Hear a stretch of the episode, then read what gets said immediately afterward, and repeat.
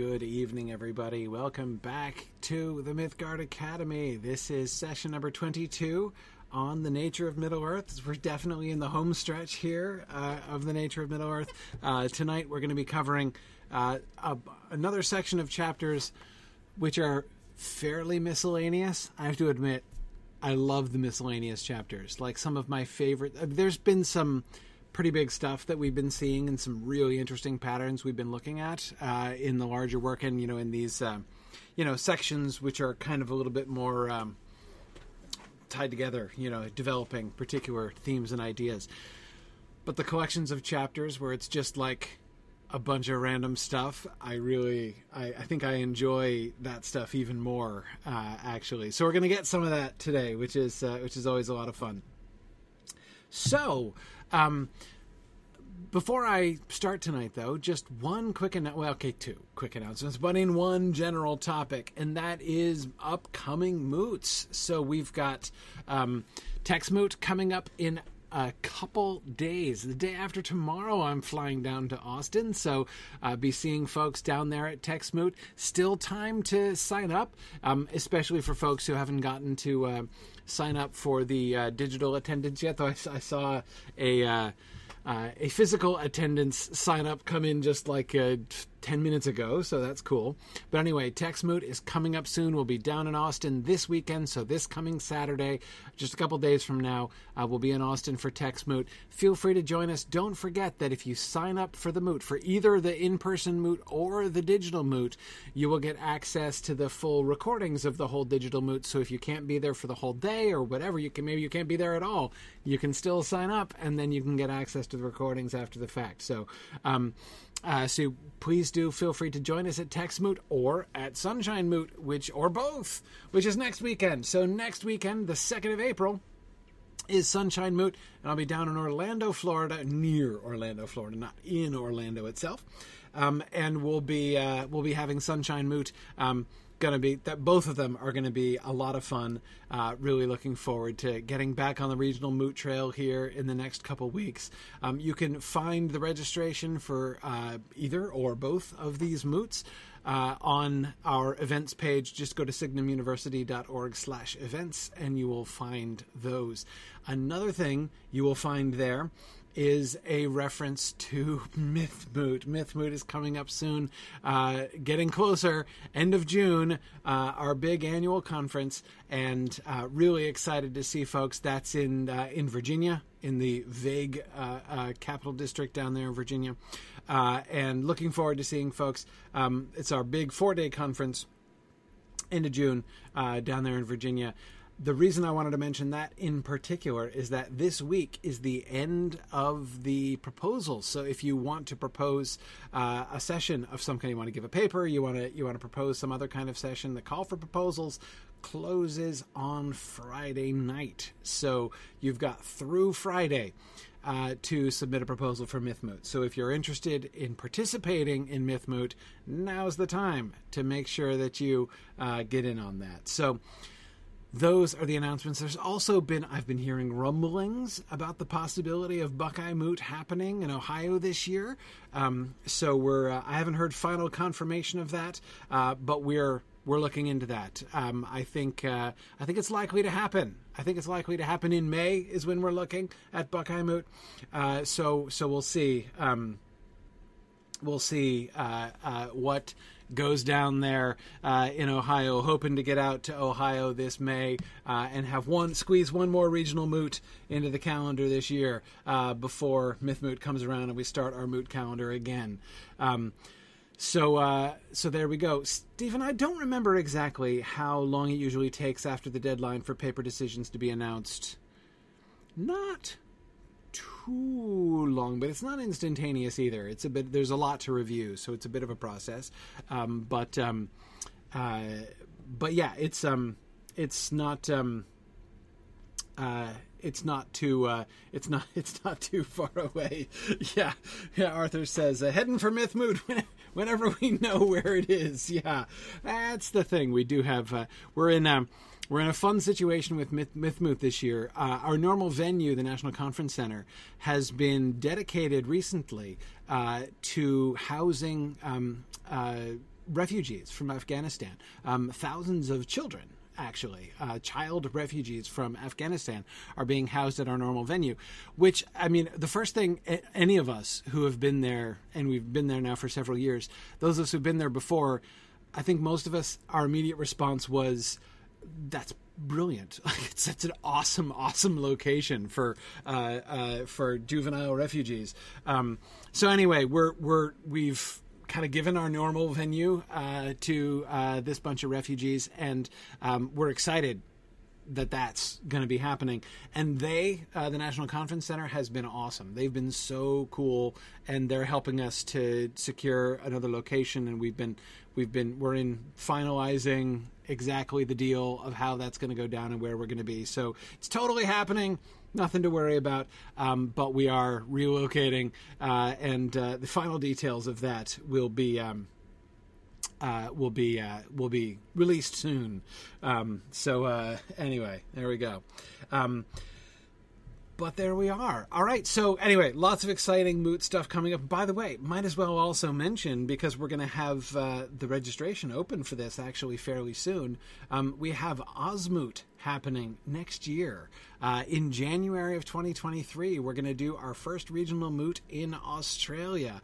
Uh, so we're going to be down at the university at the uh, the, uh, the University of Queensland in Brisbane is where where it's going to be hosted, um, and uh, we're going to have our first ever southern hemispherical moot, uh, which is going to be really, really fun. So um, I don't have the exact date yet, um, but um, but definitely um, in in January, uh, January of 2023.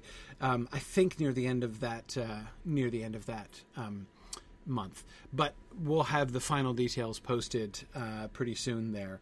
Um, so anyway, it's I, that's going to be awesome. I can't wait to go down and have a regional moot where the stars are strange. Um, I've never been to the southern hemisphere in my whole life, so that's going to be a really fun trip.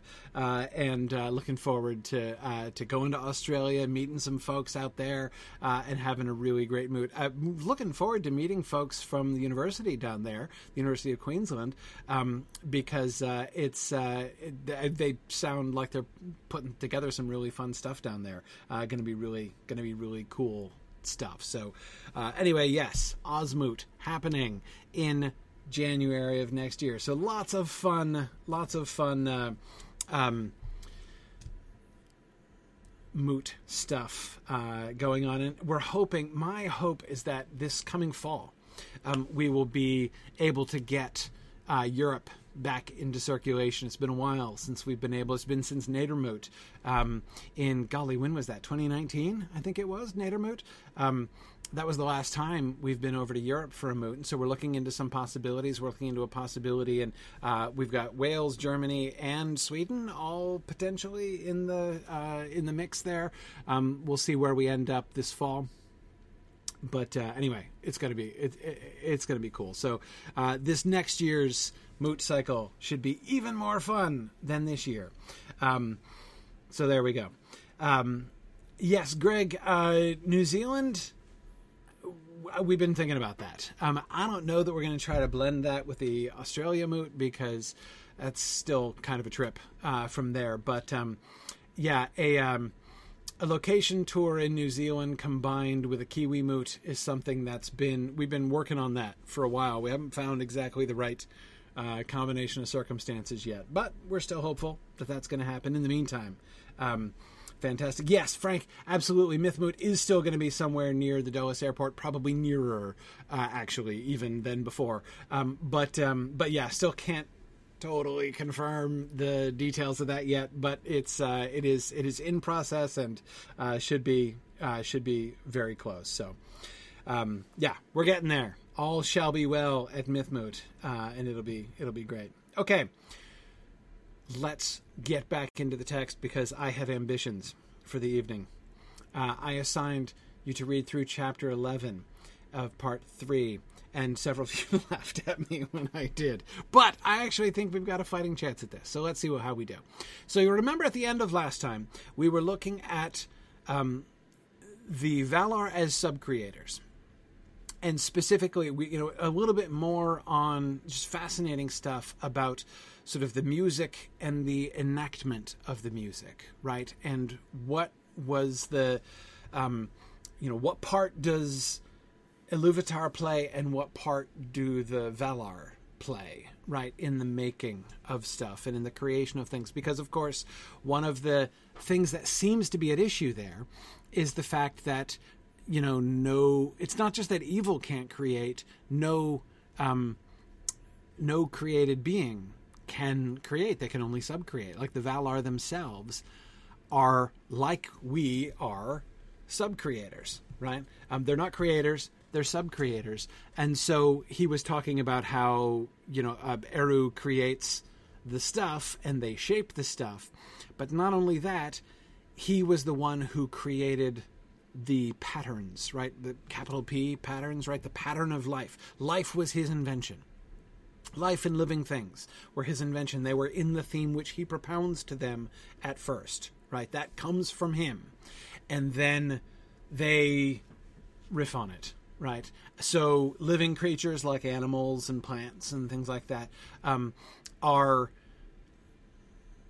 you know, are uh, variations on the theme of life that that comes still comes from Iluvatar. So they're still acting as sub creators, taking on the one hand his pattern, right, which he established, taking the stuff and bringing those together. Now, that it seems is still that's it seems to me where the difference lies between the good guys and the bad guys, right? The good guys can't create either, but they at least can do that, right? Because of their relationship with Iluvatar, right? Because of their submission to Iluvatar. Um, it's, in a sense, an act of humility for them to take this pattern of life, to sort of accept this pattern of life from Iluvatar and shape things into it and, and, and to use that pattern right? So where we're starting today is when he kicks in talking about Melkor. Um, in the context of all of this stuff. Melkor, on the other hand, desired, even with passion, to make things of his own, being restless and unsatisfied with all that he did, were it lawful or unlawful. So Melkor, it's not that Melkor didn't want to make new things, right? Um, he was passionately desirous uh, of making new things of his own, things that would come just from him, right? Um, and he was restless and unsatisfied with all that he did, were it lawful or unlawful. Within Ea, he had small love for anything that had been, desiring always new things and strange. He would ever be altering what he had made, and would meddle with the works of other Valar, even changing them if he could, or destroying them in wrath if he could not though his mind was swift and piercing, so that, if he would, he might have surpassed all his brethren in knowledge and understanding of Ea and all that is therein. He was impatient and overweening, believing his powers of mind greater than they were. Too quickly he assumed that he had grasped all the nature of a thing, or all the causes of an, of an event, and his plans and works often went amiss for that reason. But he learned no wisdom from this, and charged his failures ever upon the malice of the Valar or the jealousy of Eru. Since he had no love even for the things that he himself made, he came at length to reck not at all how things had come into being, considering neither their natures nor their purposes. Thus he desired only to possess things, to dominate them, denying to all minds any freedom outside his own will, and to other creatures any value save as they served his own plans. Thus it was seen in Arda that the things made or designed by Melkor were never new, though at first he strove to make them so, but were imitations or mockeries of works of others. Okay, awesome. This is, there is so much here. Let's try to unpack this a little bit. This is amazing stuff right here, right? Um, I think this is this is sort of Tolkien as moral philosopher operating on a really high level, frankly, here. Um, and I think that one of the things we can see this in many places. Um, it's one of the things that I think has always given to the Lord of the Rings um, a great deal of its power and impact. Is the insight that Tolkien has, the, his wisdom, basically Tolkien's wisdom in understanding evil right, and understanding what it is and how it works, right. Again, it's it's a um, there's a certain grim irony to the fact that one of the great criticisms lev- levied against Tolkien by people who don't understand and often haven't even read him is that you know his Tolkien's full of these totally black and totally white characters, right, with no shades of gray and no dimensions. Um, I, I, it's a more ignorant thing has never been said about Tolkien. The whole "the ring is the atomic bomb" allegory is far more intelligent and sophisticated than that criticism. Not only is that not true? Again, it's it's the, it's, instead it's a deep irony that that accusation uh, is leveled against Tolkien and his works because he shows consistently and throughout the Lord of the Rings a more subtle understanding of temptation and the progress for how one gets from. Um, I, I know I know almost no other works of art that have done a better job of showing how a strong, good person um, with right intentions can, in the pursuit of those intentions, become a villain. Um, that is a very difficult thing to do, and Tolkien does it extraordinarily well. And this set of paragraphs, I think, um, this set of paragraphs shows how carefully he is thinking about this. Um, what we get from Melkor's psychology here, I think, is absolutely remarkable. How does Melkor get to where he gets? And you'll notice where he ends up, right? Notice just like read the first sentence and the last sentence of this passage, right? We start with Melkor desired, even with passion, to make things of his own, being restless and unsatisfied with all that he did, right? What he most wants is to make something new, right? Desiring always new things and strange, he says in sentence two, being ahead to sentence two, right? That's his fundamental desire. Where does he end up? In pursuit of that desire. Where does that desire lead him? Thus it was seen in Arda, last sentence, thus it was seen in Arda that the things made or designed by Melkor were never new, but were imitations or mockeries of the works of others. That's that's what that's amazing right? Um, and that he can that he manages that Tolkien manages not Melkor that Tolkien manages uh, to connect those dots in a way which I find really compelling psychologically spiritually I think it's fascinating right? Um, again I think that Tolkien's Tolkien's insight here is altogether remarkable. So let's follow these steps. How do we get from point A to point B? Here, how does Melkor get from point A to point B? So, okay, you start with the passionate desire to make things of his own, right? That in itself, of course, we can see is a reflection of his maker, right? The creative impulse is put into him by Iluvatar himself. It is a reflection of Iluvatar's own creative power, right? Um, and of course, in this, he could have said the same thing that Aule said in Aule's conversation with Iluvatar after the making of the dwarves, right? That his desire to make things was put into his heart by Eru, right? Um, Melkor could say the same thing, right? Melkor has the subcreative impulse as strongly, as passionately as anybody else. So he pursues that passion. Nothing wrong with that, right? Probably nothing wrong with that. Within Ea, he had small love for anything that had been, desiring always new things and strange. So, what's the first step? What's the first danger signal? Well, I think the first danger, danger signal, signal actually is passion. In that, for, it's not a red flag, but it's like a yellow flag in that first sentence. He had desired even with passion to make things of his own. The passion of his desire is a again I, I wouldn't call it a yellow flag, but I think it is a uh, I wouldn't call it a red flag, but I, I, think it is a yellow flag. Right? Do you see why the Melkor's passion is a is a yellow flag? We have to um we have to be a little careful here. Uh, we have to kind of uh, get a little bit outside our own associations. In our culture, generally, in the modern world, uh, somebody who feels passionately about something, that's almost always a good thing, right? Um, I mean, of course, it's not a good thing if, like, you know, you feel passionately about like your desire to kick puppies or something like that's not good right? But um, but assuming that the thing you have a passion for is itself at least not horrible right? Not not a bad thing then feeling passionate about it generally is uh, accepted as being a good thing right? Um, but passion is a yellow flag. It's not a red flag. It's not that passion is horrible but it's a yellow flag. Um, uh, why? What, does anyone know why we're uneasy about why we distrust passion in uh, in the Middle Ages, especially?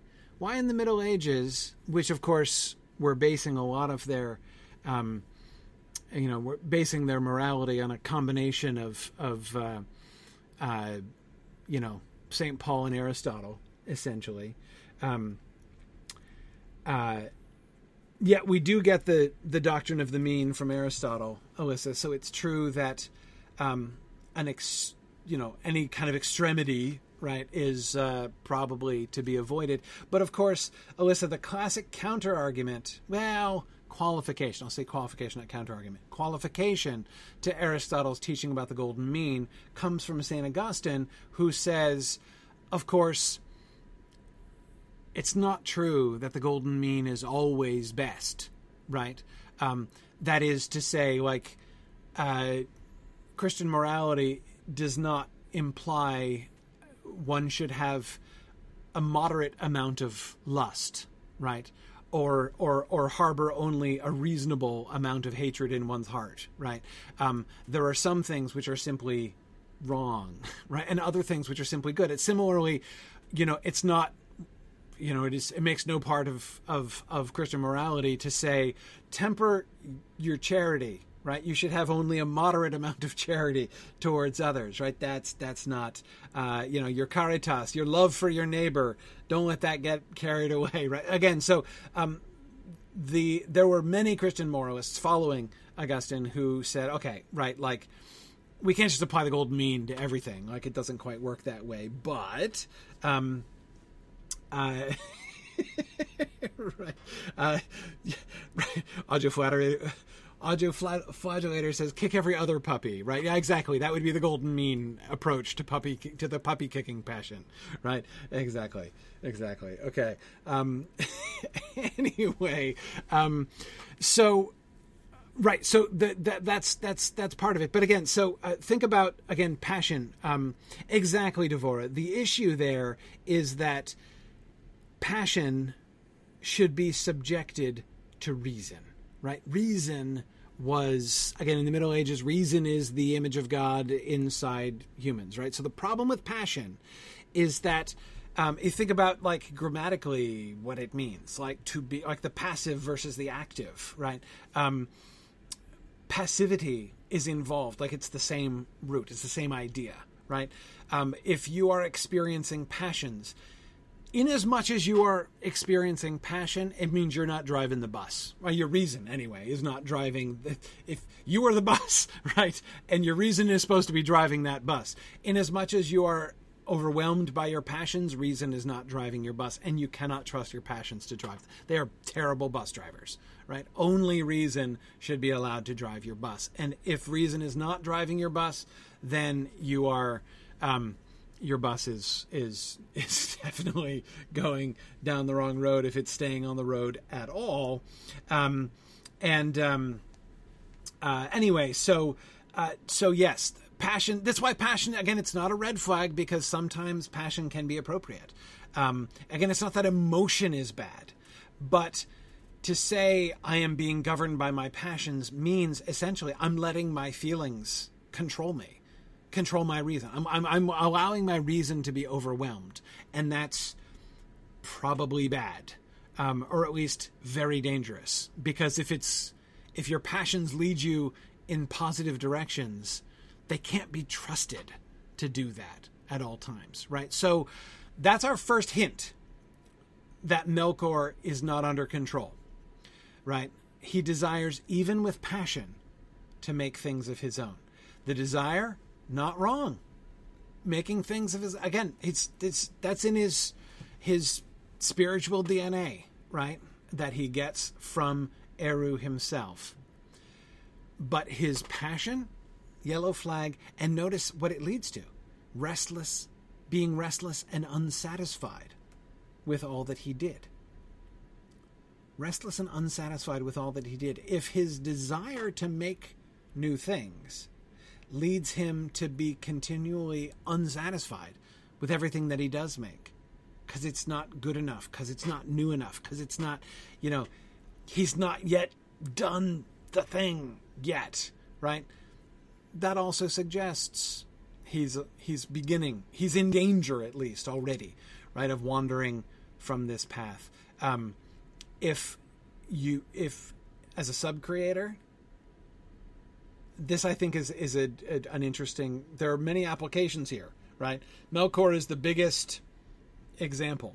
Melkor is the you know he dramatizes this departing of the path in the biggest terms, right? But we see that played out again and again and again, especially with other sub creators. Remember, this is a very persistent thing in Tolkien. Who's at most danger, right? We'll find the greatest artisan the greatest artist in any particular story, and you'll find the person who is most in danger, right? Um, it's Aule and Feanor and Saruman, right? And Eol, and I mean, all of the craftsmen and artists, if you are very distinguished, right? Celebrimbor. Um, now, not all of those that I just listed all went horribly bad, right? Some of them either didn't go too far or repented. Um, but all of them were tempted, and all of them slipped at least. Some of them recovered from it, right? But they all slipped. Um, so this is sort of the model um, that we have, right? Um, and we can better understand Feanor and you know even again even Eol. Like we can we get we can get pretty far down the line. You know, I wonder if this can even help us to understand Lotho Pimple going further, well, further down the line, right? Um, but again, it's a pattern that we can see all the way through. So, okay, so if you are an art an, an artist, right? If you're a sub creator, and you find yourself continually restless and unsatisfied with all that you do,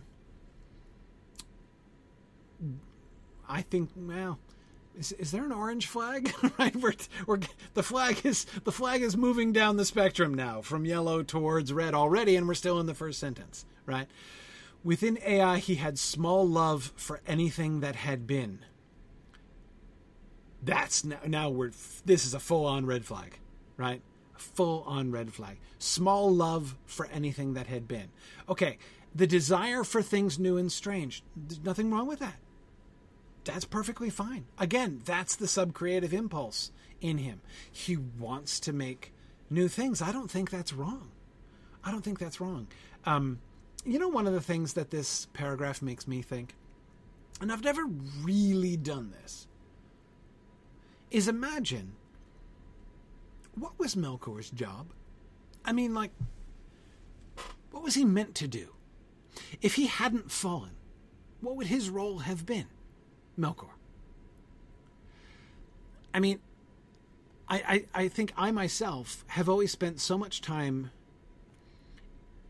you know, fixated on how he messes things up, right? I mean, he's the one who's responsible for Arda Marred, and so therefore, um, you know, like his job would be like not to mar things, right? Like, don't screw it up, Melkor, please, right? And so again, we imagine Arda unmarred, and there's all this discussion of what Arda unmarred would have been like, right? But that's a mere negative. Unmarred is a mere negative, right? Surely Melkor's fall not only means that Melkor's actively messing things up. It does mean that, right? But it means more than that, too.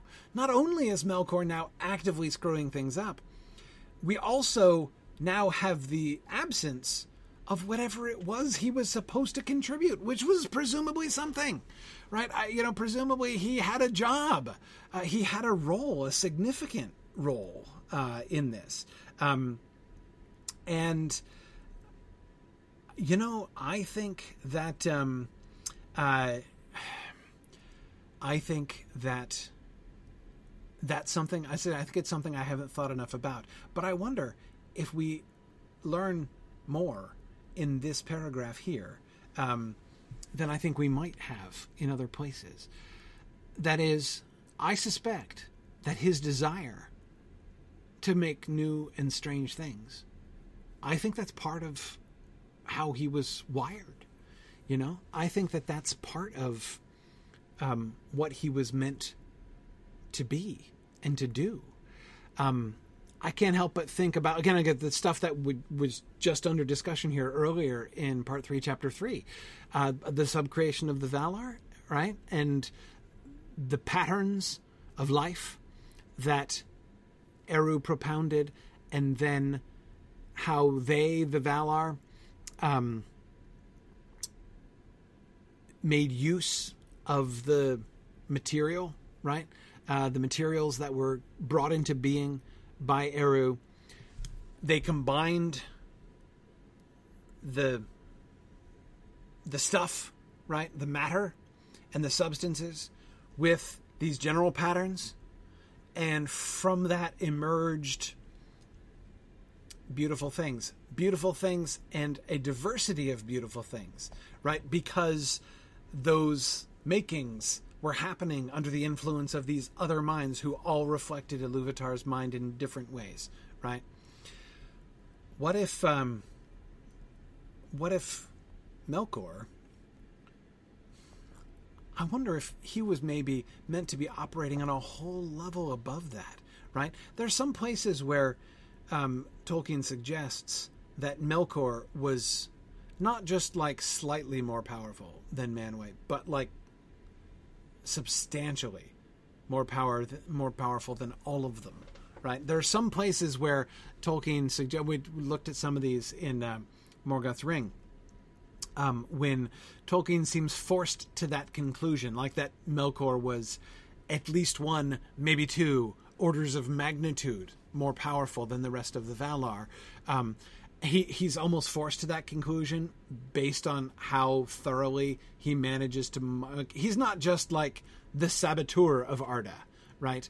Um, the way that he manages to, I mean, he kind of is, but like on a scale that is so great compared to the scale of the operations of any other single Valar, that it seems um, he must be really operating on a completely, um, on a completely different level of power, right, of strength, originally, before he diminishes himself.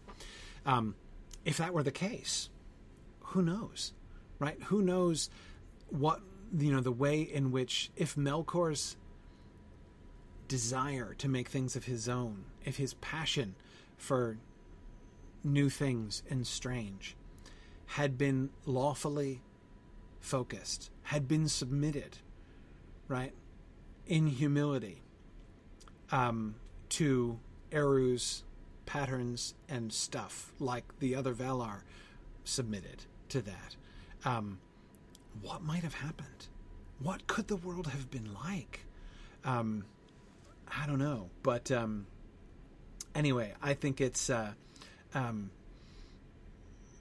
fascinating to think about, and this paragraph kind of stimulates my thinking in that direction. You know, about that more than anything I've ever read uh, from Tolkien. Anyway, well, let's keep going. Oh, I, but I was saying the seriously red flag here is his small love for anything that had been, right? And what does it show us exactly? It's it's clearly wrong, right? When you are looking at things that have already been created or things that have been created by other people, and you're like, yeah, whatever, I can't be bothered. I'm just thinking about the next new thing, right? I don't care about that.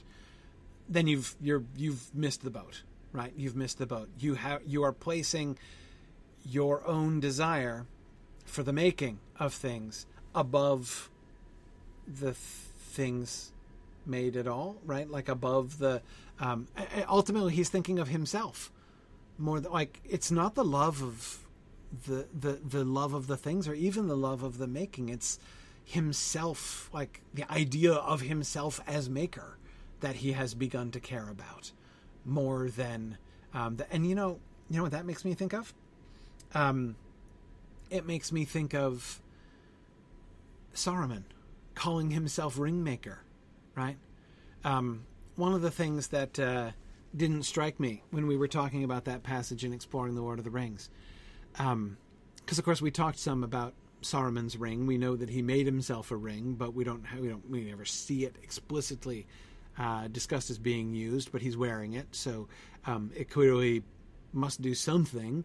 Um, anyway, so we, we, we of course talked about speculated about that like we do uh, in exploring the Lord of the Rings. But one of the things that strikes me reading this and then thinking back to that passage, um, Saruman doesn't talk about his ring. We never learn about his ring all that we learn about is that he is a ringmaker. Like he can now put that on his resume. Like now he, you know, he gets like a ringmaker badge he can put on his LinkedIn profile. Right. That's what Saruman seems to care about. Um, he has small love for anything that had been, desiring always new things in strength. Again, he's thinking about himself. He's thinking about the process. Um, his becoming a ringmaker, and you know, it's not. It's it's the next ring that he's going to make that he's uh, that he's focused on. Um, anyway, he would ever be altering what he had made, and would meddle with the works of the other Valar, changing them, if he could, or destroying them in wrath, if he could not. Ever altering what he made, constantly fiddling, never content, never letting it go, always adding to it, always wanting to change it. Sound like anyone you know? And this is an interesting thing, isn't it? Because, um, yeah, Devora sounds kind of like Niggle, doesn't it? Who is Tolkien, right? Um, but of course, this sort of self-portrait or this, and I, it, this I think is why Tolkien was so good on this subject. Um, why his depiction of Melkor and of Sauron and of Saruman are so compelling. Um, because he can see it, right? He understands the temptations of a sub creator because he is one, right? And that, I mean, he would ever be altering what he had made. Um, that's it's kind of close to home, doesn't it? Uh, yeah, yeah. He would ever be able. To, he was never satisfied. He was never satisfied. He was always desiring new things. Right? He could not see and appreciate the the things that were. He had small love for anything that had been. Right? He doesn't value what is. He's always wanting to push it into something more, something new. And this includes the work of others. So he sees other people's works. And instead of learning from it, instead of saying, okay, this is not made by me, and so therefore I could learn more about my fellow creature. I could learn, I, you know, I can see some things in this that I would not see in my own work. I can learn thereby more about my, you know, sibling, and also more about Iluvatar himself, right? By studying this other thing, and instead of doing that, he's like, I could do better, right? I have some upgrades in mind, right? Um, that's uh, yeah, yeah, um, definitely a bad sign. But it gets worse, right? He would meddle with the works of their Valar, changing them if he could, or destroying them in wrath if he could not. Okay, so so see, this is not even. This is not even if I can't have it, nobody else can, right? Um, it's not just possessiveness of that kind. There's even, in a sense, a. Uh, it's worse, really, right? Uh, somebody who's possessive in that kind of way of other things. There's um, there's a, um, a a warped and twisted echo of humility, right? Very twisted, right? But an echo of humility in that kind of possessive love, right? Um, that is finding the value in a thing, right? Giving it a disproportional value. Um, in the end, of course, focusing much more on one's own right to have it, one's own possession of it, than of the thing itself. It becomes more, that desire becomes more and more corrupted, more and more perverted. And yet, the foundation of that is still a desire for the thing, an appreciation of something outside yourself, right? That's at least the origins of that kind of possessiveness. But Melkor doesn't even go there, right? Um, he doesn't care about the thing at all. He doesn't value the thing as a thing. He has small love for things, right? Everything is raw material for him to improve. That's that's all. And if he can't, if he is thwarted, if his will to renovate, right, to improve, to make something new and strange and better is thwarted, then he would rather he would destroy it in wrath, right? He would rather see it destroyed than not be allowed to to improve it, change it, and therefore make it his own, right? Um, and all of this shows his pride, his deep, his self focus, and his deep lack of humility, right? Though his mind was swift and piercing, so that if he would, he might have surpassed all his brethren in knowledge and understanding of Ea and all that is therein. He's not dumb, right? He does have a swift and piercing mind. He could have, but why doesn't he? Why is it not true that Melkor has a greater knowledge and understanding of Ea and everything in it than any of the other Valar. He could, that could have been true, but it's not true. Why is it not true? He was impatient and overweening, believing his powers of mind greater than they were. He doesn't actually take the time to learn things. He's impatient, wanting to be doing and not to be learning, to be studying, right?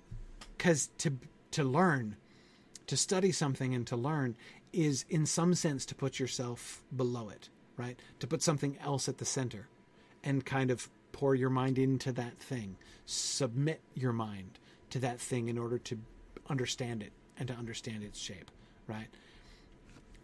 He's too impatient for that, too overweening, right? Not um, always wanting to put himself highest, to put himself first. And I agree, Devora, to know something, you have to love it or at least respect it. Yes, if you don't respect it, you can't submit yourself to it in that sort of submission of learning. All learning is a, an act. There's submission that needs to happen on some levels, on several levels often, right? And he won't do that too quickly. He assumed that he had grasped all the nature of a thing or all the causes of an event. Right? He thinks he knows he convinces himself that he knows and that he doesn't need to learn more, that he doesn't need to submit himself, um, believing his own powers of mind greater than they were, right? His plans and works often went amiss for that reason. Yeah, yeah. Um, but he learned no wisdom from this and charged his failures ever upon the malice of the Valar or the jealousy of Eru. Again, in his pride, he has this having elevated himself to the highest place, right? Having, uh, you know, in his heart, first and foremost, worshiping himself, right? Elevating himself up above Eru. He believes he can't, he won't learn wisdom because to learn wisdom from the failures that he has due to his impatience and overweening, um, to learn from that the, well, that would be humbling, right? He'd have to admit that he was not the greatest, that he still needed to improve, right? Um, and therefore that there is something greater than he. Um, and since that cannot be true, there can only be two possible explanations for the failures of his plans, right? The malice of his peers or the jealousy of Eru, right? Those are the only two things that could possibly explain that. Um, yeah, and Devora, I agree. We get the uh, the idea of Eru being jealous of him is really ironic, right? It's this deeply ironic uh, projection, right, onto Eru. But that's exactly again that's just it strikes me as so true.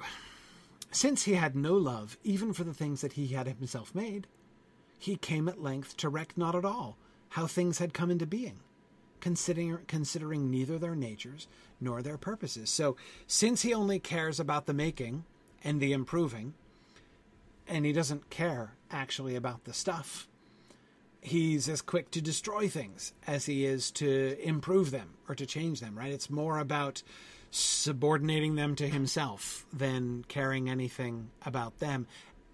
The first consequence is that he doesn't understand them truly, right? Um, he neither loves them nor understands them. And since he doesn't love them, and since he doesn't understand them, he doesn't actually consider their nature or their purposes. Thus, he desired only to possess things, to dominate them. Right? I merely want to subordinate things to myself. I want everything to recognize that I am the greatest. Right? That's, in a way, the next logical step. In another way, just like the uh, the full playing out of what was already going on, right? Denying to all minds any freedom outside his own will, and to other creatures any value, save as they served his own plans. In the end, it's all about him. He doesn't care about them, it's all about him. So, we come to the to Melkor crushing conclusion. Where does his desire, passion to make new and strange things lead him? Complete derivativeness. Right? Thus it's seen that nothing was ever new, but are only imitations and mockeries of the works of others. Because to make something new requires, in fact, humility, right? Um, he would have had to do the rest of that stuff right. Um, this is remarkable. I, I think this is incredible and uh, such a wonderful insight into how evil works, right? Um, how did Sauron get to where he is? How did Saruman get to where he is?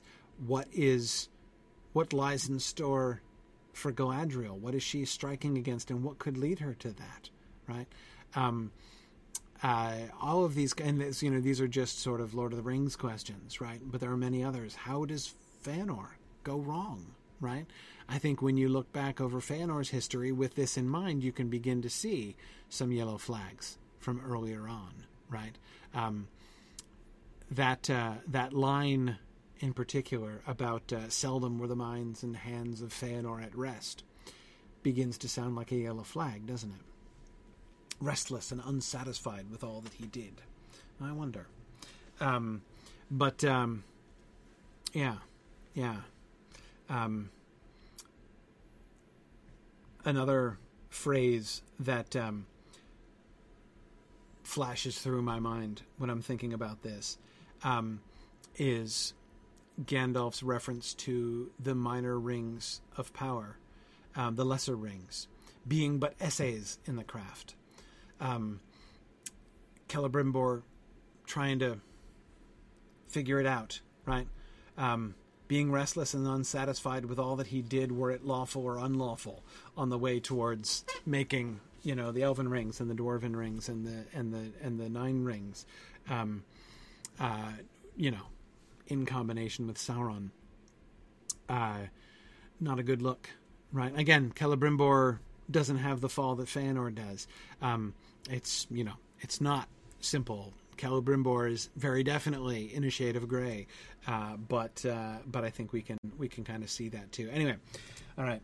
I've spent plenty of time talking about this slide, which I knew I was going to spend a while on this. Let's jump ahead now to some of the miscellany. The Lembas chapter. Okay, so here's Waybread. Art taught by Orome to the three elder women of the elves. I, I presume that means the three wives of like those three original elves, right? Uh, you know, elf one, two, and three. You remember them?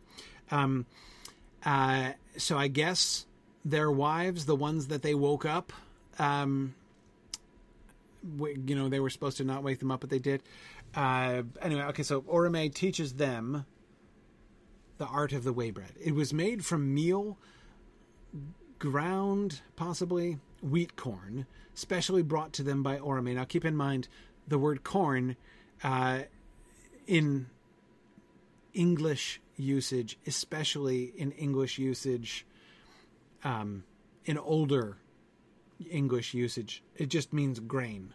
Um, it doesn't mean corn like maize, um, like American corn on the cob or something. Um, the the the word corn it just it means a grain. Like that's why like, if you know the King James, you see this all over the place, right? If a corn of wheat fall to the ground, it means a seed, a kernel uh, of uh, of wheat. Uh, and so I, I, think that's very clearly uh, what how he uh, Tolkien is using the word corn here.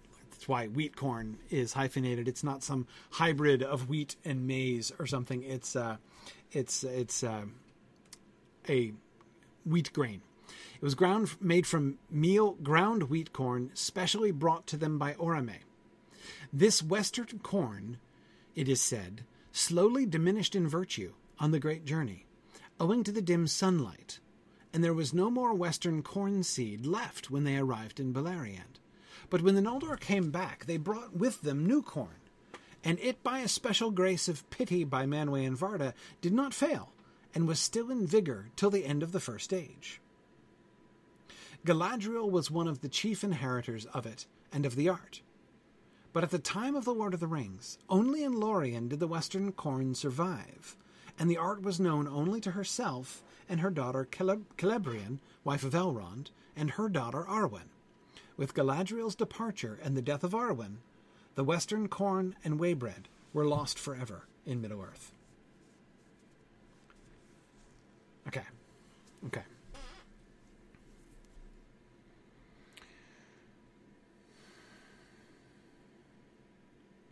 What we. I was excited for the making of Lembas chapter. What I was hoping we were going to get was more about the art, right? there are two things that he points to here.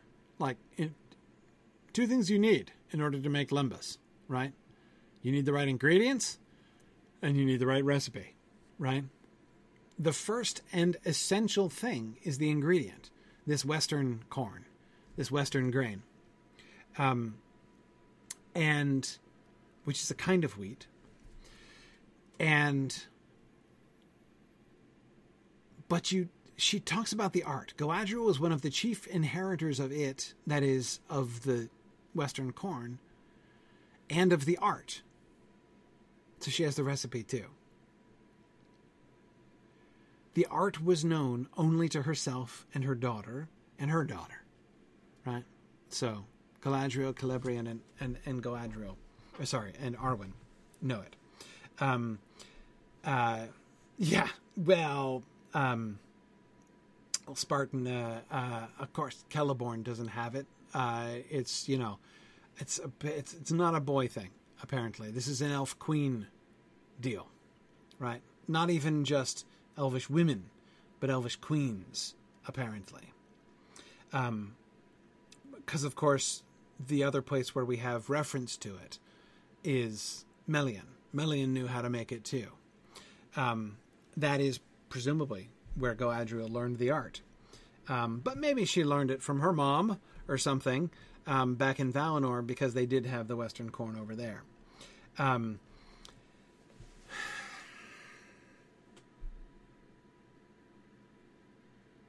here's the thing.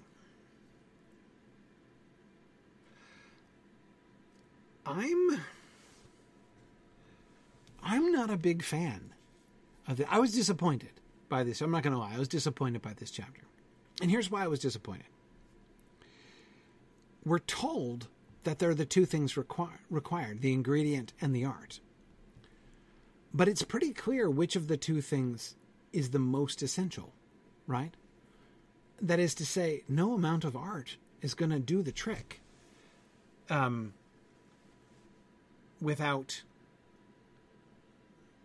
the Western corn, right?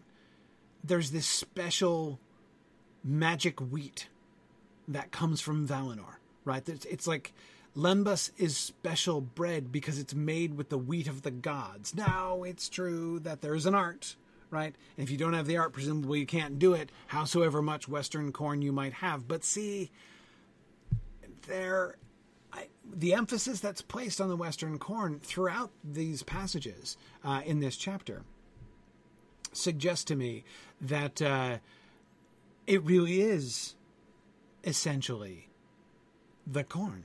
It's it's about the seed, right? Um,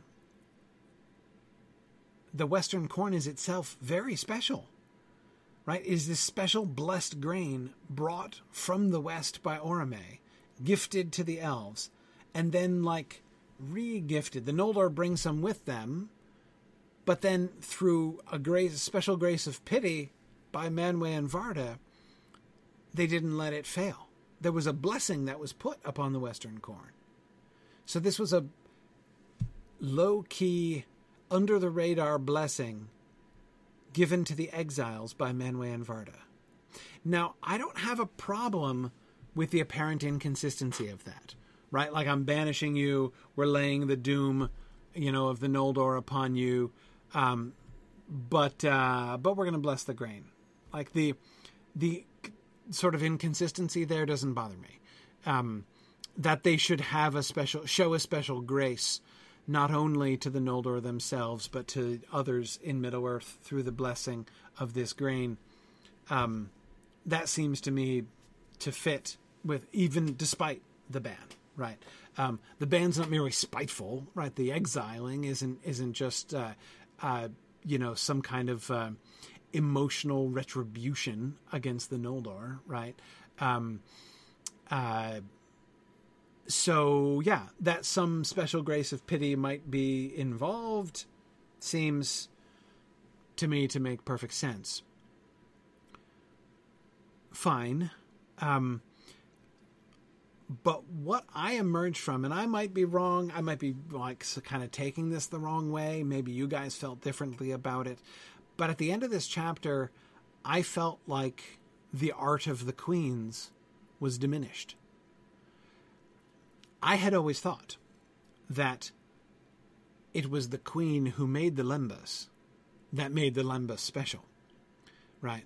Um, that it was made with, I mean, presumably good green, right? I, mean I mean, I think she made it out of, you know, like like real good quality ingredients, you know. But um, I didn't think that's what made it special. I didn't think it was made out of magic wheat. If it's, I'm tempted to say, if it's just bread made out of magic wheat, well, that's still cool, right? I mean, hey, it's like the bread of the gods. Like that's not. It's not that that's. It's not that there's nothing awesome about that. It's just that it's awesome in a different way, and the difference, the direction of the difference to me, seems to be to reduce the. Uh, it lowers Galadriel, right? It lowers Galadriel. Um, the awesomeness of Lembas isn't down to her, apart from the fact that she is apparently the caretaker of the last patch of Western corn in Middle Earth, right? Um, which is cool. Again, like, I, there's nothing wrong with that.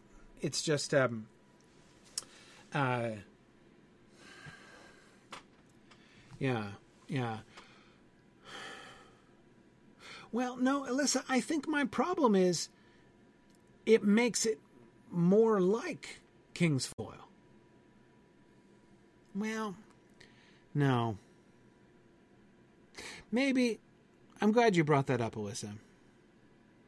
On the one hand, kingsfoil, Athelas, is a magic is like a it's a magic plant, right? But it does seem to be a magic plant that is specially activated, you know, life to the dying in the king's hand lying, right? Uh, if it's lying in somebody else's hand, then not so magical, right? It's not going to bring life to the dying. Um, if that is in fact the right way to read the rhyme of the learned lore master of Gondor. Um, it is, of course, possible that that rhyme is merely a prophetic rhyme foretelling the day when it shall bring life to the dying, as indeed is happening in that very room, uh, being fulfilled in front of them at that very moment. Um, uh, so it's possible that that's just a prophecy, and it doesn't mean Athelas only works for kings. Um, it works for anybody. Um, but I, I take from Ioreth's testimony, right?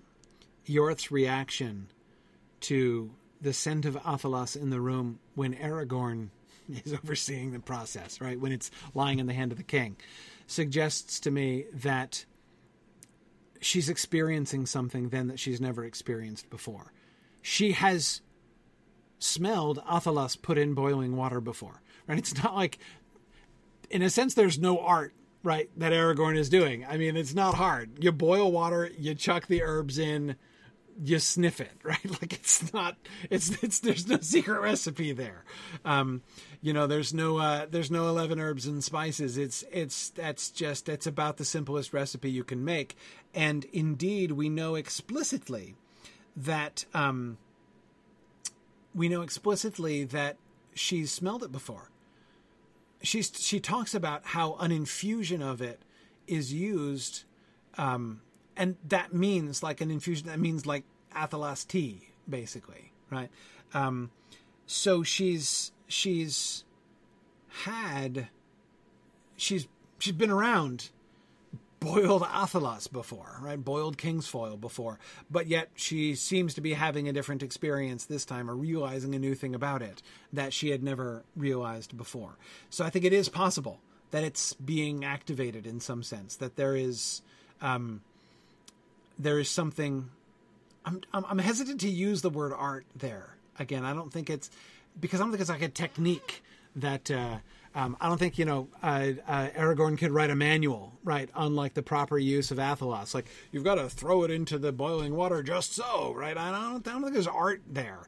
Um, whereas presumably there is art involved in the making of Lembas. I mean, art I say that because he says so, right? He uses the word several times. The art was known only to herself suggests that there is a technique, right? There is a technique of making the bread that she knows and that she's taught to others, um, her daughter and her granddaughter. Um, but uh, but no one else has that particular technique of making lembas, even if they had all the Western corn that they needed. Um, anyhow, so um,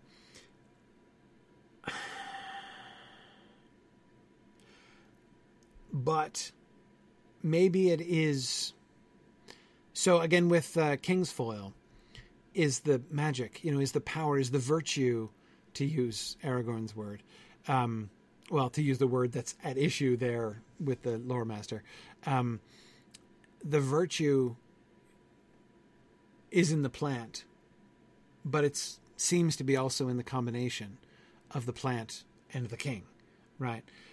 Um, it doesn't seem to me like it's distributed quite as like the the virtue of lembas is distributed quite so evenly here, right? Like, as I said, I wasn't I wasn't a fan, not a fan of the magic corn. Um, uh, yeah. Now, Greg, I, I I agree that's interesting, right? Greg says I was first struck by the idea that Tolkien gave even a food product an aspect of elvish fading. It's a kind of a sad story. Yeah, the the the loss right? The Western corn and waybread were lost forever in Middle Earth. Um, it becomes like another way of feeling that that loss, right? Of feeling the uh, the decline into the uh, into the dominion of men.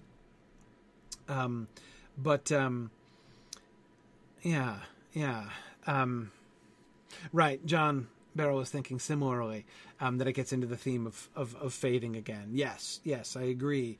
Um, but um,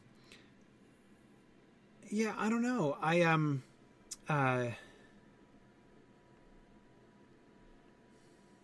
I am not saying, Karina, that I have a problem with the idea of magic wheat. I don't. I'm not saying it doesn't break anything for me. I found it not. Um, I didn't find it puzzling. I didn't find it uh, off-putting. I just found it vaguely disappointing. And it's like finding out that there's a trick, you know. Um, like I thought in seeing Lembas, I was seeing elf magic, you know, like Sam used to talk about. But I'm just seeing it is magic, but it's not really elf magic. Again, it's not down to Galadriel. She knows the ingredients. She knows the she has the ingredients and she knows the art and it's not nothing, but um but it's just it's it's bread made with magic wheat, right? Um it's a reduction, I think, of the um well no chad i chad is wondering if i'm having a, a similar letdown to the midichlorians no no much less profound than that. Um lembas that is magical because it's made with magic wheat remains magical right? Um uh, like the whole midichlorian thing makes the force a little bit less the force in a sense right? Certainly less mystical. Um yeah so the magic wheat is still magical right? Um but uh but but it's of a different kind right it makes galadriel less the source of its power than merely the transmitter of that which was given to her. Which again is not stuck. That's not like that's a bad story. Like it's not horrible. It just um it just changes like I I was I was I was ready. I had always been ready to give Galadriel all the all the props for the Lembas, right?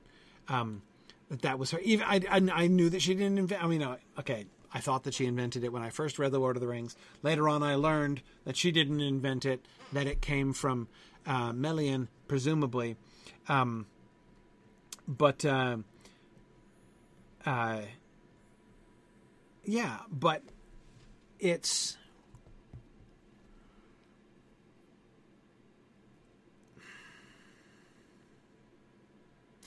It's not even like, you know, finding out that somebody's special recipe was handed down to them by their grandma or something. That doesn't make the thing that they cook less special, right? The thing that they, that your friend cooks or you know your mom or whoever it is doesn't make that less special that that recipe was handed down. Um, that that doesn't have that effect. But if I knew that it was that like the delicious thing that was being made or this you know, again this magical thing is only magical because it happens to be made with this magical ingredient, right? Um, then I would think less of the cooking, right? I would think less of the making. Um, anyway, I just found that it. Um, yes, exactly, Stephen. It's not that it diminishes Lembas, but it diminishes Galadriel, and I was surprised by that. I mean, again, re- reading Unfinished Tales and the versions of the Galadriel story, her stock just kind of kept rising in Tolkien's mind, right? Um, uh, over the course of time. And so I wasn't expecting a version of the story which basically gave her a sort of a bit part, right? Um, uh, yeah, yeah. Um, anyway yeah, it's it's the fact that it kind of diminished Galadriel was what surprised me and slightly disappointed me. It's almost like, like, yeah. Sam wants to see elf magic and is shown the mirror. And at the end, he says, I don't want to see no more magic, right? Um, but he's not had a disillusionment experience, right? Um, uh, yeah. Okay. All right, for all right, all right, Kara. Let's see. It's not her cooking that makes it good. It's Galadriel's preservation of a piece of elven home in Middle Earth that makes her special. Okay.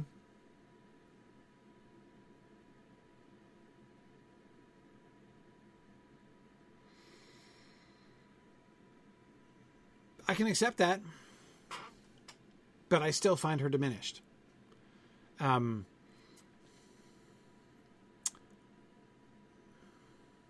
yep. No, like it's fine. I don't. It's not that I think it's a bad thing. It's not that I think it's a bad thing. But yeah, like I am merely the custodian of greater things that were handed down. Um, I can't really make magic bread I just have preserved the magic grain and um, uh, I've preserved the magic grain and know the recipe for using the magic grain to make the magic bread. Um, but it's not my magic. Like the magic of Lembas is not my magic. Um, it's just the magic that's baked into the wheat, right? So to speak. Um, so, yeah, yeah. I want an elfin queen barefooted in the kitchen. Look, whatsoever she was wearing on her feet, and I would not rule out that she was barefoot while cooking. That she was in the kitchen was not my invention, right? I mean, one way or the other, she's still making the bread, right? Uh, it's still an art known only to herself, her daughter, and her granddaughter. So uh, it's, it's the question is how significant. I wanted. It's not that I wanted her in the kitchen. She's in the kitchen, Carrie.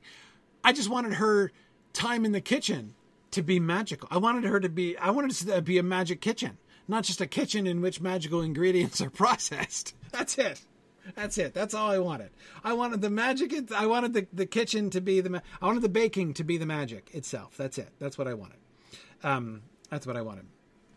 Um, and uh, yeah, and I, I think in part I was primed to believe that.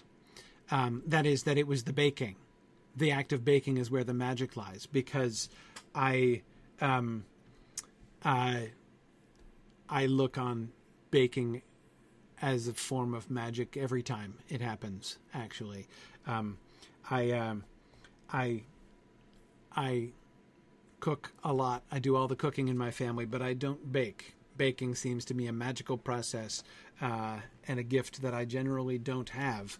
Um, but um, anyway, yeah. So like it's I, I that's where you know that's where I saw the magic happening. That seems to be not where the magic is. But yeah, yeah.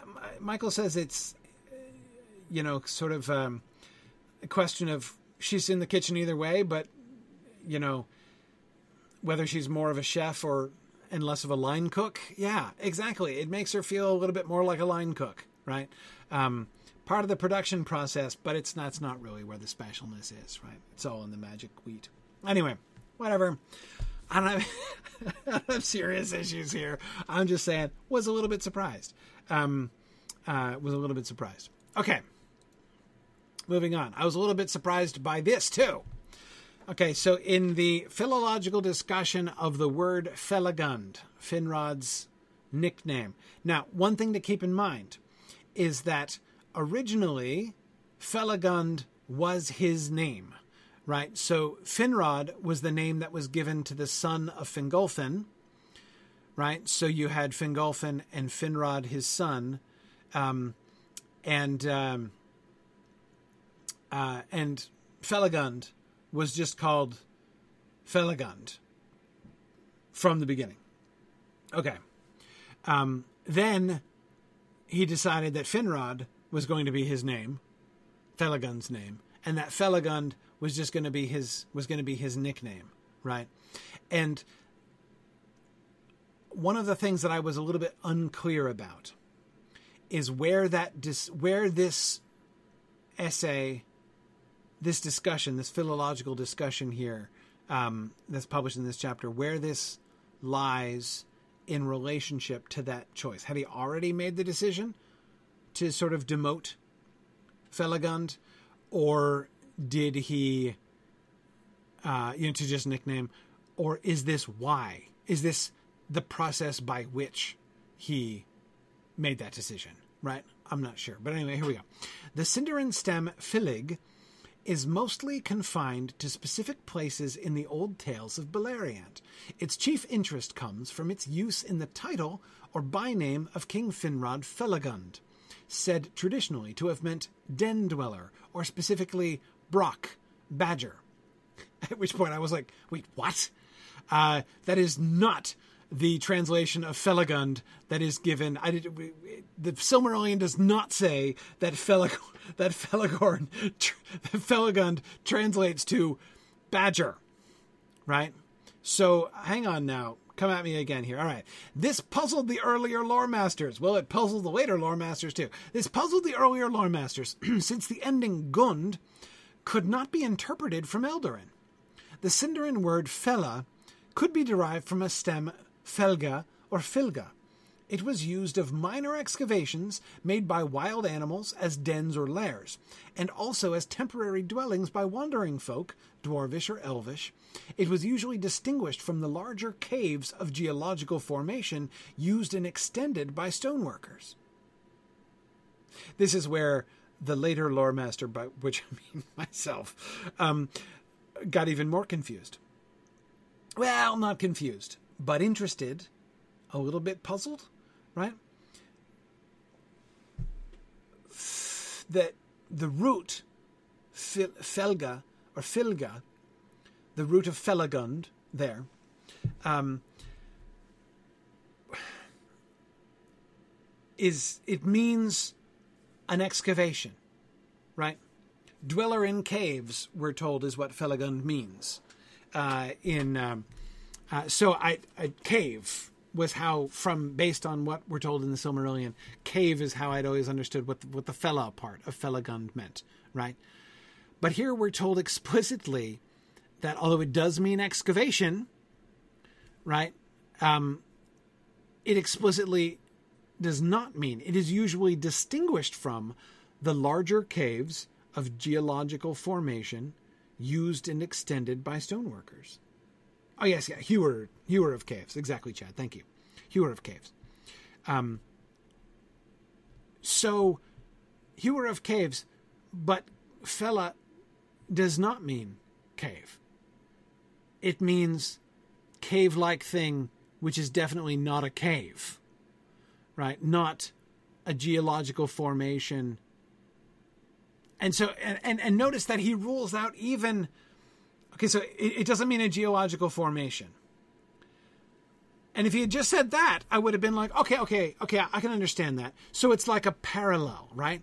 Um, just as an animal, such as it might be a badger, right, um, might find a some hole, right, or some kind of small, uh, you know, I don't know, like depression or something and be like hey i'm gonna i'm gonna take this and i'm gonna i'm gonna expand it right? And i'm gonna make it into my den or lair.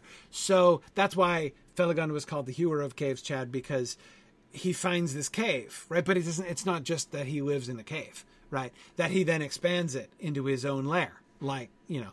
So parallel to a badger right? Um but the answer is no, no. He covers that. It is usually distinguished from larger caves of geological formation used and extended by stoneworkers. So the extension by stoneworkers is explicitly folded into what this word does not mean. Okay. So Felagund, whatever it means, definitely does not, explicitly does not mean hewer of caves. It was thus naturally used of the sets of badgers, which seem to have existed in great numbers in parts of Beleriand. Another thing I learned about Beleriand reading this chapter was lousy with badgers. Apparently, there's badgers everywhere in Beleriand. There were a number of such fili, plural of fela, on the uh, the uh, from Felgai, on the west bank of the lower Narog River, where it flowed along the feet of the great hills, the Hunter's Wold. Um, so there are badgers all over the place. So Finrod is named. His name doesn't mean hewer of caves. His name means, I don't know what, digger of sets, right? Like I'm the, I'm the burrow maker. Finrod the, the, the lair digger. Not definitely not hewer of caves, whatever it is, right? Um, he was uh yeah now here's what i like about this actually kind of love about this it makes finrod's name a joke right it makes finrod's nickname almost a teasing nickname um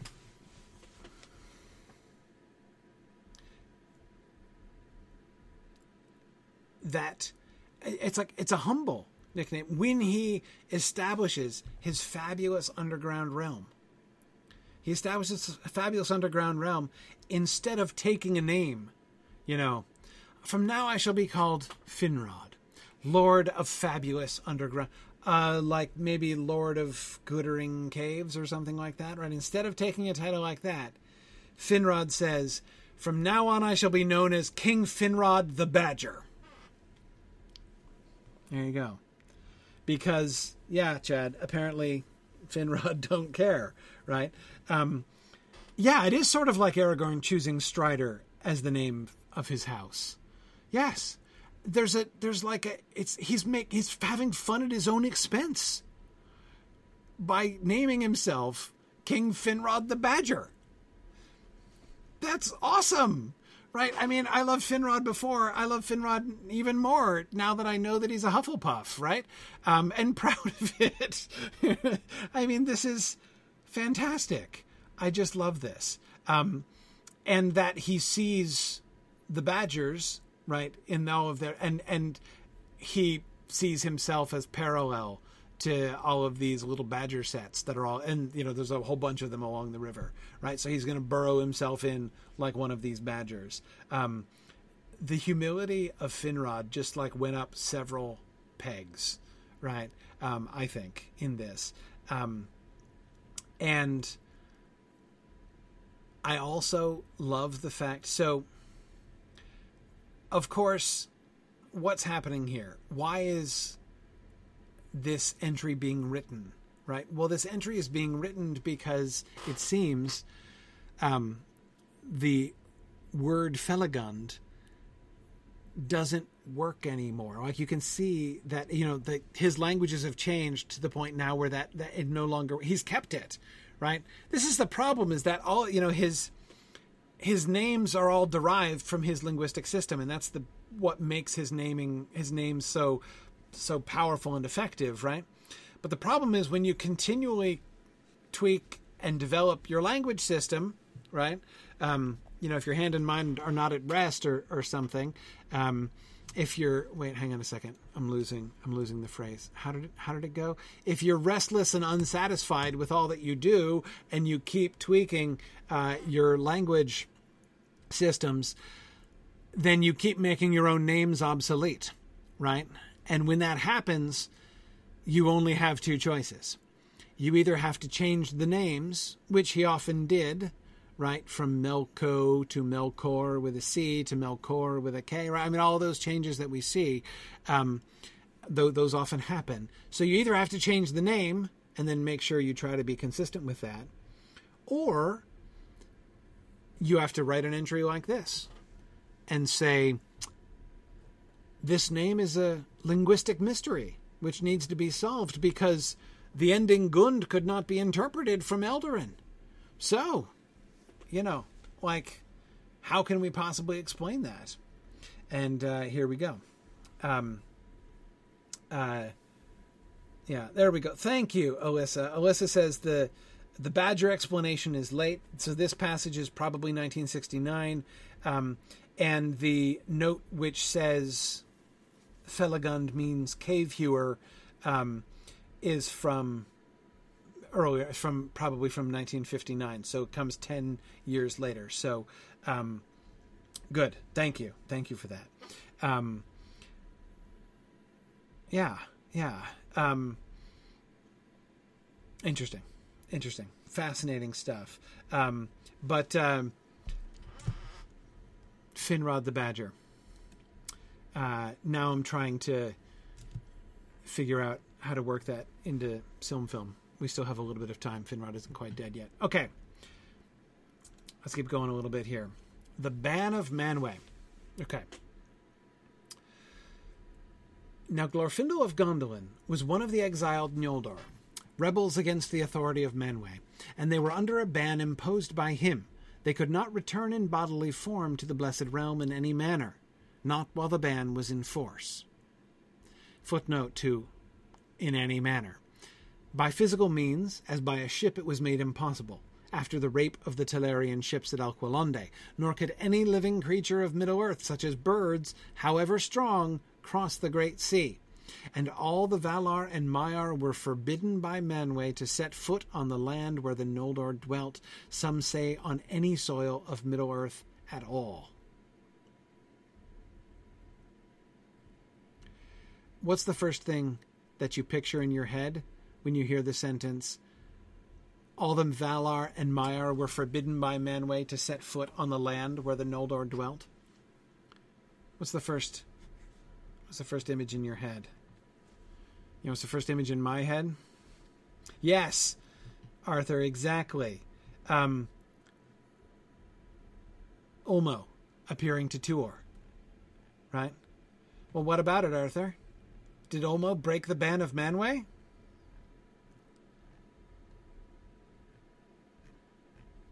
Nope. totally didn't. Right? Ulmo doesn't break the ban. Does he set foot on the land where the Noldor dwelt? He's standing in the water. Yeah. No, he's like a couple yards off the shore. Right? Totally not cheating. Right? totally not cheating. Right? Love that. Right? Uh, Ulmo is the rebel of the Valar. He's not defying the rules. He's not defying Manwë, right?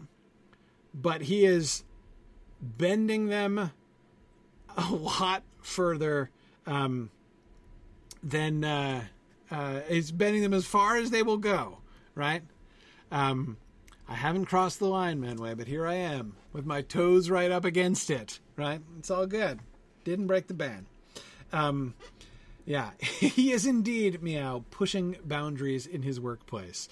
Um, that is just what Ulmo is doing. Love that. Uh, but anyway, okay, that's so Ulmo, isn't it? um, uh, yeah, yeah. Okay. Anyway, but anyway, back to the uh, ban. Okay, this ban was, as is told in the Silmarillion, never fully revoked. Though after the defeat and downfall of Melkor and his creatures from Middle Earth, a general pardon was granted to all the exiles who, who would accept it. Those who then left Middle Earth did not dwell actually in Valinor, but in a special region of the great Isle of Eressëa that was set aside for them. There they could they could visit Valinor from time to time, but could not abide there long it must be supposed that Manwë intended to maintain the ban, unless commanded by the one to lift it in any particular case or in general, until some change unforeseen by him in the unfolding of the history of Middle Earth occurred. Okay. Um,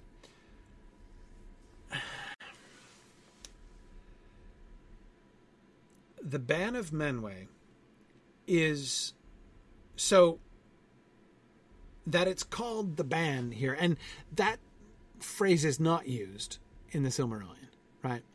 Um, now, of course, Tolkien, when Tolkien alludes to the Silmarillion, he's not alluding to this book, which wasn't published until after he died, right?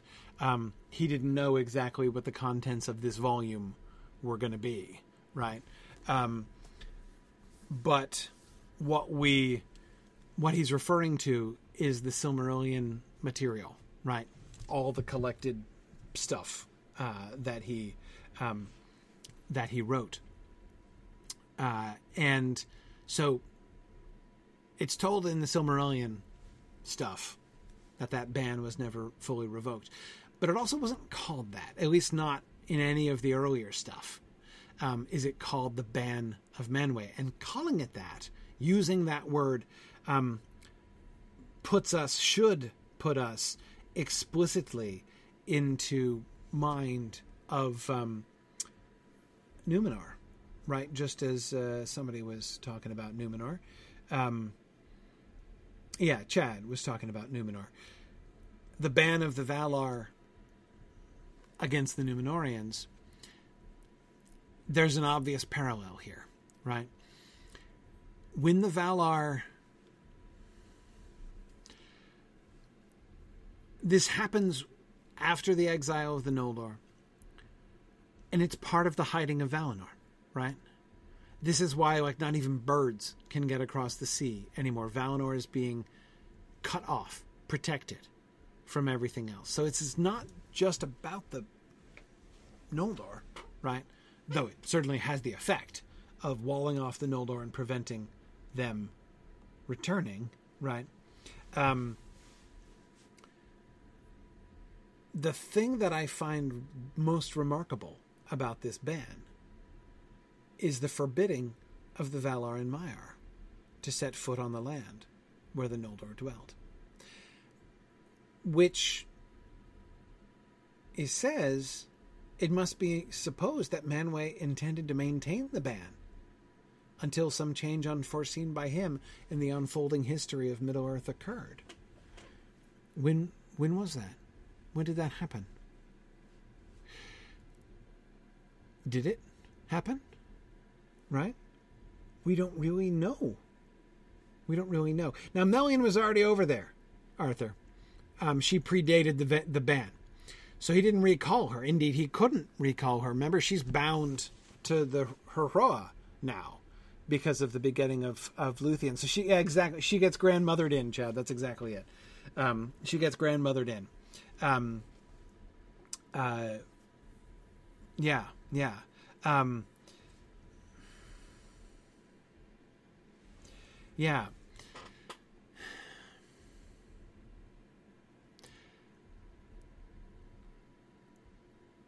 One of the things, there are two things that this immediately makes me think of. Again, the banishing of the exiles, the banishing of the Noldor, seems to me that's not the news item on here.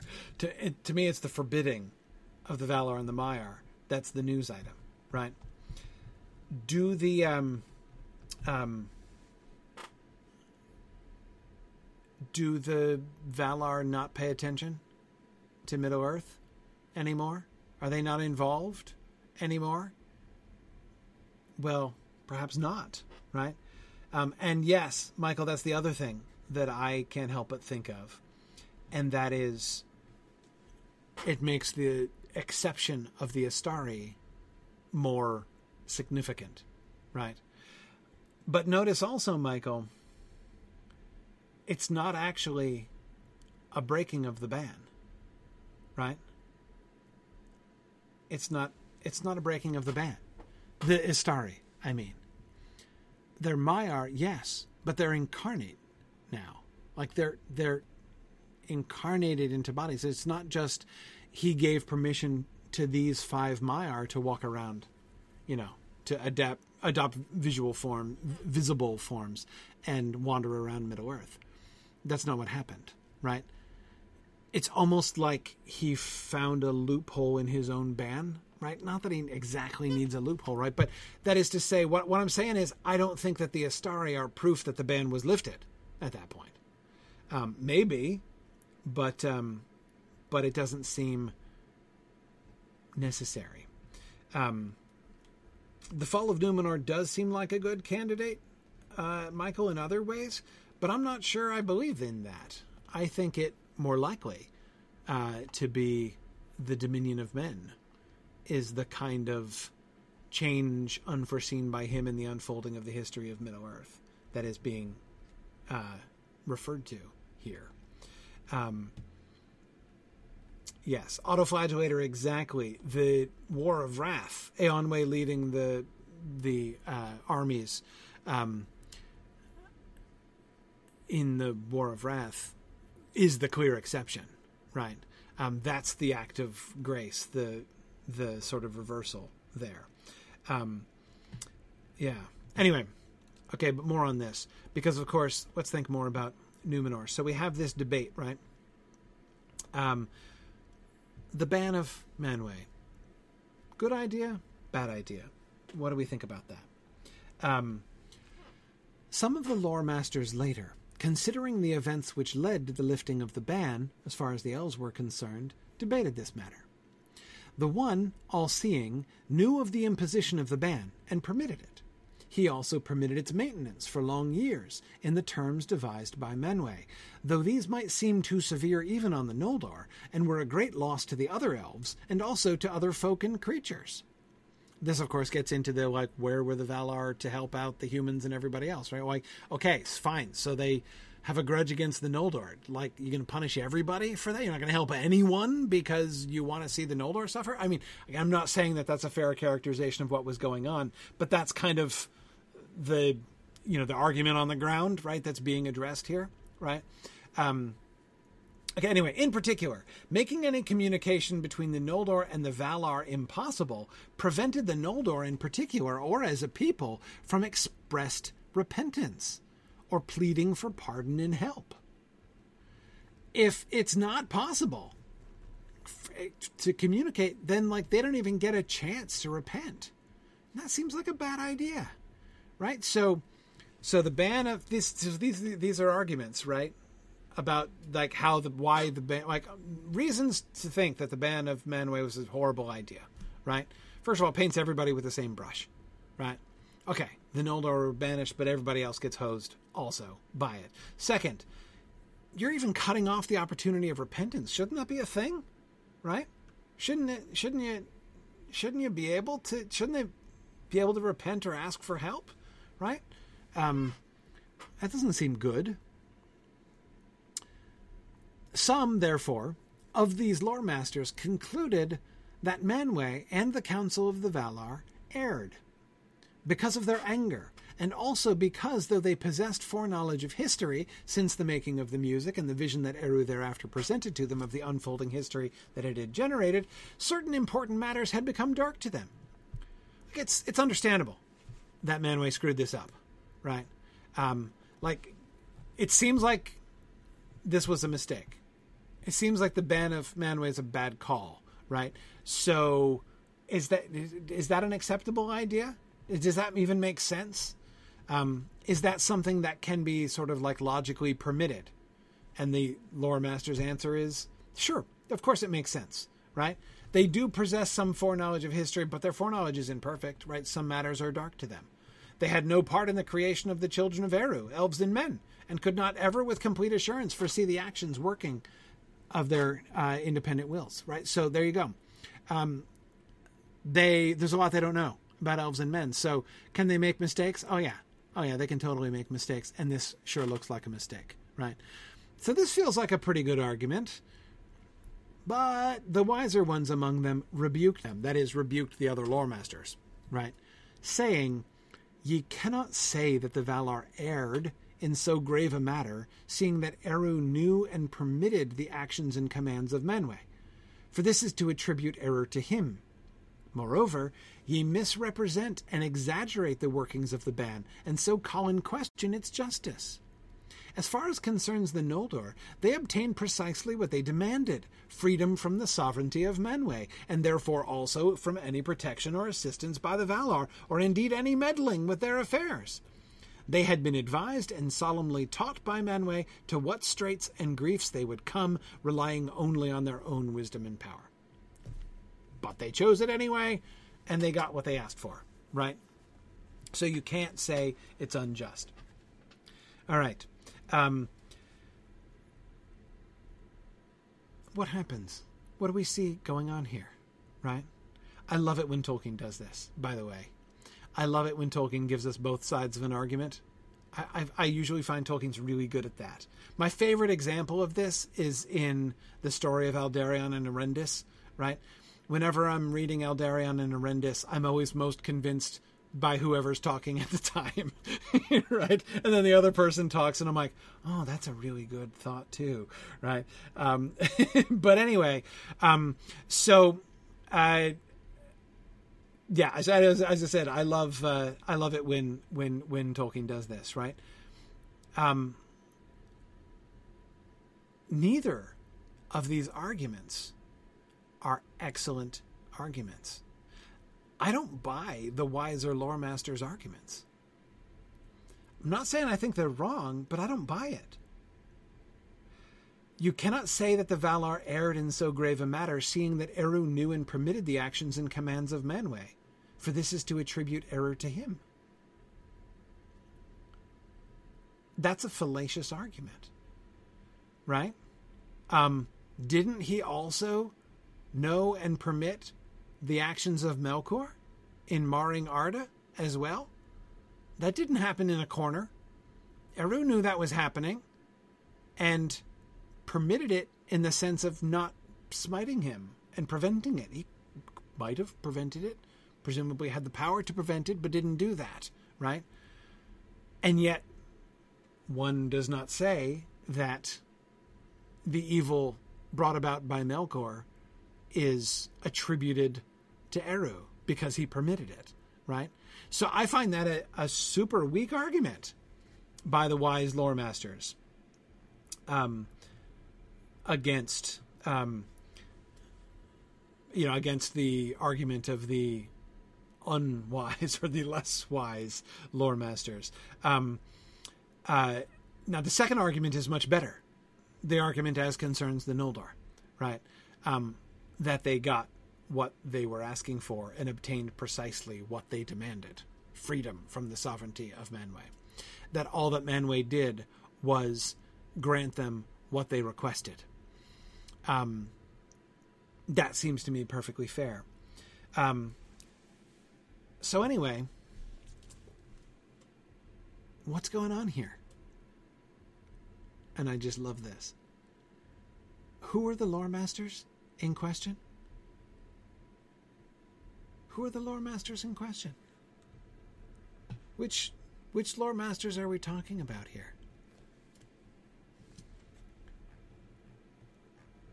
Well, he tells us, at least he tells us in footnotes, that these are Numenorian lore masters. These are these are Numenorian lore masters that are debating here. Um, this is a debate about the ban of er, of of Manwë against the Noldor, right? But it's also at the same time kind of a debate about the ban of the Valar against the Numenorians as well, right? Um, this is a debate between two sets of lore masters who have not yet gotten to the point of actually debating should we obey the Valar in their ban that prevents us from sailing to Valinor or not, right? That question's not on the table yet. But it's near the table, right? It's a subtext of this argument. Because it's like there's an axe being ground here, right? And the axe is when the Valar, when the Elder King makes a decree such as, for instance, to throw out an arbitrary example, a ban that he establishes against an entire people, right? Sometimes when he does that, it's wrong. He's just wrong.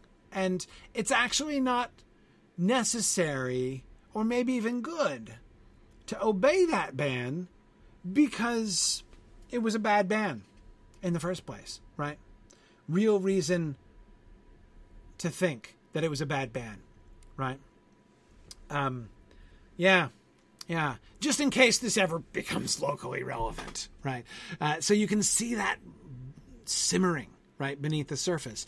And even in the wise lore masters, again, I don't really buy their arguments. I don't think those. I think Tolkien could have made stronger arguments um, against the first set, right? But we don't see the stronger arguments. At least not he's not there. There are some maybe some more other ones. But but again, like I, I, I don't. This is not. He doesn't like set up a straw man argument and then knock it down. There's more going on here, right? He makes this entire discussion of the ban of Manwë itself a part of the story of Numenor, right? Um, we can see this as a state. We can almost date this, like in Numenorian history, can't we? Um, you know, we can kind of tell it's it's it's after the initial contentment of the first kings, but before we start to openly question the Valar. But you can see we're starting to think in that direction, right? We're starting to get there, and you could see. I think you can kind of still see it even on both sides, right? Even the stronger argument that they're making as far as concerns the Noldor, they obtained precisely what they demanded. Okay. Um, how is that going to play out? If that same logic is applied to the Numen, when the same that same logic is applied to the Numenorian situation, right? They didn't ask to be banished. They didn't ask to be separated, right? They asked to be in fellowship with their friends and allies, right? Whom they're being kept away from arbitrarily by the ban, ban of the Valar, right? Um, so, um, anyway, really cool thing going on here. So, you know, again, just the use of the word ban put me in this Numenorian frame of mind to start with. And then as I went through, I was just like, this is the coolest thing. Like, he's writing two different stories at the same time here, right? This is so cool. All right. Um, we're gonna we're gonna stop there. So uh, okay, I didn't quite get to eleven, but I think I got through eight. What's my next slide? My next slide is uh, okay. No, it's not. My next slide is on eight, but it's just a footnote of eight. Okay, so we're almost there. We'll get to the Eagles next time. All right. Um, so one more, just a footnote there, and then we'll go. Let's see. After the ban, I don't have too much to say about Elvish journeys on horseback. Um, okay, so let's say let's go up through. Um,